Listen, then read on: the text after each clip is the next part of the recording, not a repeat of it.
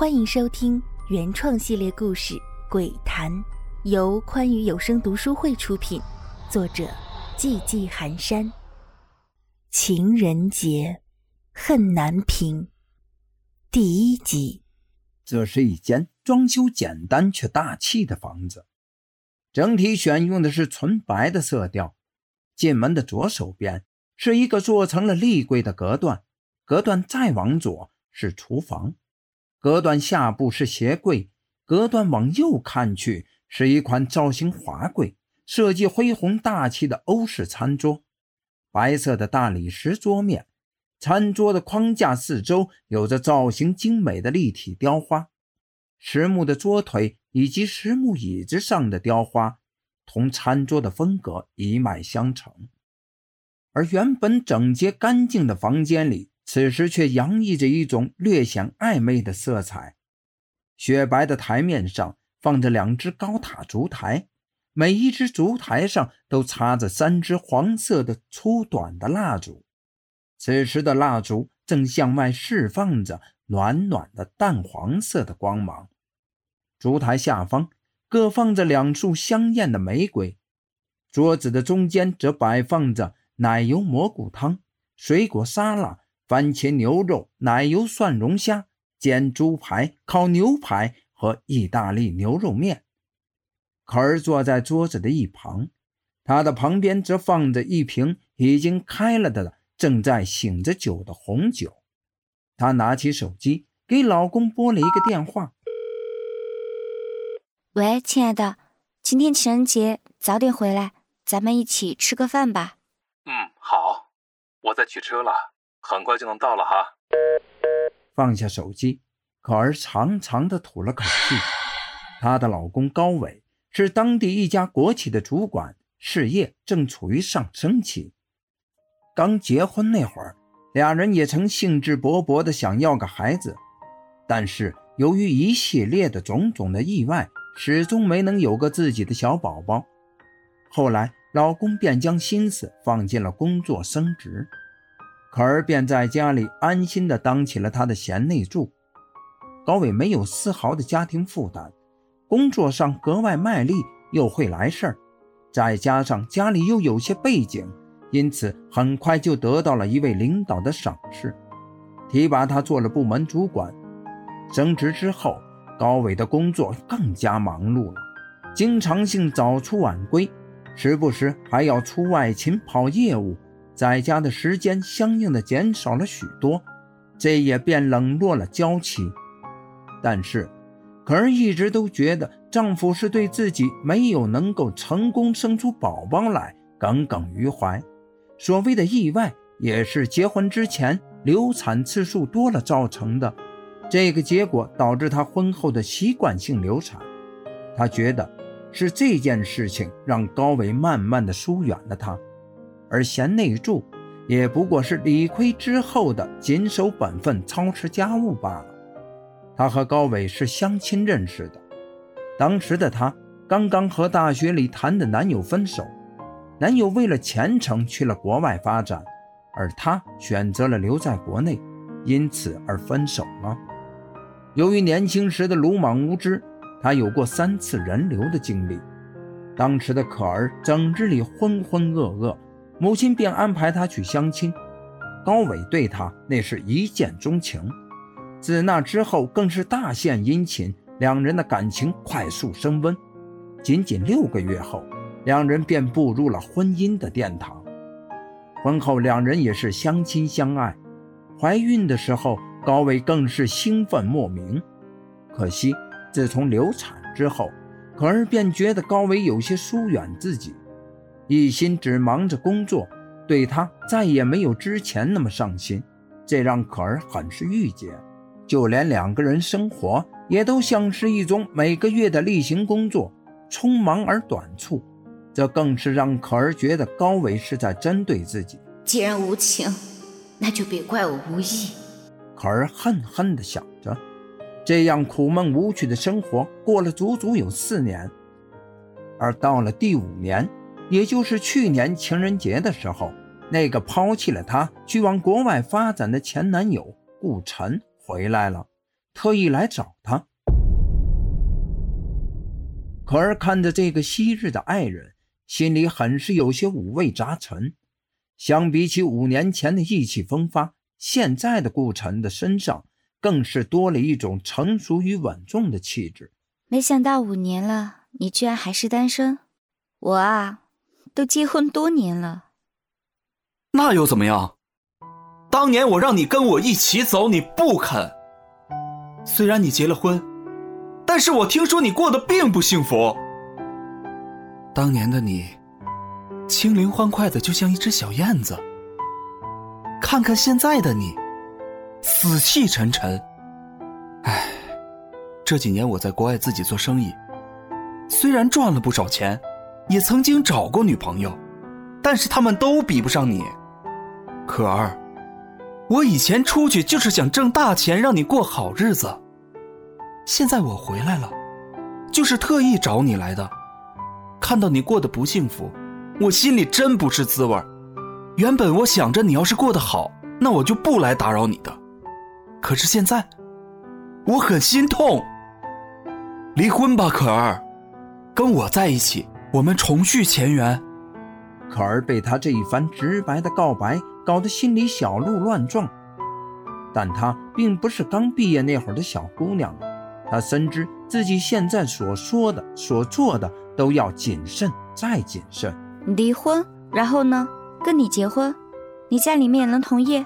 她沉默了一会儿，顾晨一直略带紧张地看着她，生怕她说出生硬的拒绝的话，但是可儿没有。酝酿了一下言辞，可儿说道。离婚是不可能离婚的，但是做朋友还是可以的。就这样，顾晨以一个朋友的身份重新进入了可儿的生活。但是，曾经互相毫无保留的两个人，又怎么能会被“朋友”这两个字所束缚呢？就在顾晨持续不断的体贴与呵护下，可儿再一次沦陷在了顾晨的温柔里，这让他获得了极大的满足。被在意、被重视的感觉，让他重新焕发出了生机。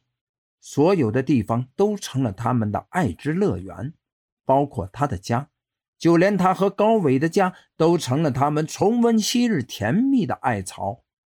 就这样过了大约一年，在这期间，顾晨多次旧话重提，请求可儿离婚，跟他在一起。可儿在他的深情款款中，终于动摇了。她早已厌倦了丈夫对自己的不闻不问，可儿终于忍不住了，她想要跟老公摊牌，她要跟顾晨长相厮守。今天这顿饭就是她为高伟精心炮制的散伙饭。高伟如果能够接受现实，和平分手那就算了；如果不能，那就别怪我了。是你让我这么多年过得就像个怨妇。想到高伟。可儿就恨得牙根直痒，又想起总是情意绵绵的顾晨，内心的愤怒化为柔情，脸颊潮红，双腿也不由自主的夹紧。就在可儿这么胡思乱想的时候，高伟回来了。一进门，高伟边换鞋边对可儿说：“好久没在一块吃饭了，今天过节，正好我也有事要跟你说，这不巧了。”刚拿出手机，你电话就来了，咱俩可真是心有灵犀一点通啊！高伟的声音里透着喜气，这让可儿丈二和尚摸不着头脑。高伟已经很久很久没用这样的口气跟自己说过话了。确切来说，上一次这样说话已经可以追溯到刚结婚那会儿。媳妇儿，烧的什么呀？这么香！呵，我怎么都不知道你还有这手艺啊！这话让可儿心里的怨气直拉满，她刚想怼他一句，想到今晚的目的，便又忍了，但还是不阴不阳的说了句：“你在家里吃过几次饭？你可是个大忙人，平常这家对你来说跟个旅馆似的，你又能知道什么？” 我这不是忙吗？话说完，高伟正好走过来，四目相对。高伟脸上全是讪讪的笑，可儿没接话，而是直接坐下来。高伟见状，急忙坐在另一边。可儿给两人斟了酒，淡淡说了句：“你和我好久没在一起吃饭了，先吃饭，等下我有话说。”好啊，好啊，正好我也有话要跟你说。可儿没什么好心情，而高维却是吃的不亦乐乎，那吃相让可儿看得直倒胃口。这么粗俗，白瞎了我特意精心准备的这么浪漫的烛光晚餐的情调，真是猪脚牡丹。眼里全是一个人的时候，不管那个人做了什么事，都是可可爱爱；但当不爱的时候，那么那个人不管做的再好，也都是惹人嫌的。可儿斟酌了一下用词，清了清嗓子，正色道：“ 高伟，我有些话想跟你说。”高伟吃得正欢，听了这话，抬起头来，可儿鄙夷的看着高伟那油腻的嘴。高伟似乎意识到了，不好意思的拿过餐巾纸擦了擦嘴，然后一脸喜色：“媳妇儿，正好我也有话跟你说。”哎，我东西呢？喏，嗯。高伟用手在口袋里摸来摸去，最后在衣服内袋里摸出了一张叠得整整齐齐的纸。高伟展开后递给可儿，可儿接过来一看。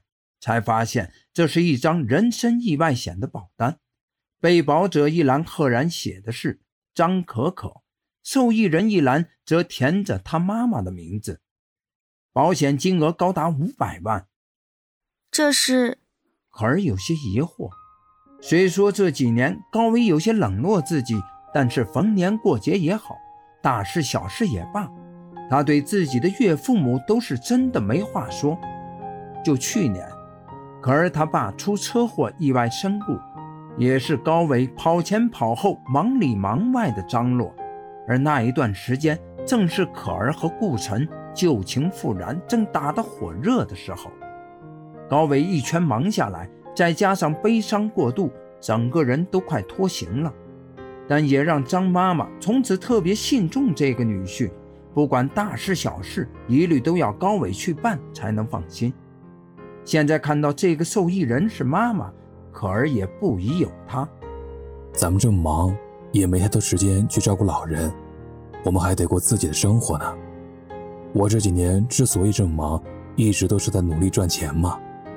我给你买了一份保险，受益人是咱妈；我给自己也买了一份，受益人是我妈。毕竟天有不测风云，人有旦夕祸福，不是有备无患吗？高伟一脸严肃地解释，这其实让可儿有点感动，心里有点过意不去。毕竟他给自己买了保险，回头自己再跟他离了，这可真是人财两空了。但是他咬咬牙，这婚他肯定是要离的。现在没有什么能阻挡让他不走。但是看目前这情形，这个婚恐怕不是那么好离。喜欢本系列故事，敬请订阅和关注，感谢您的收听。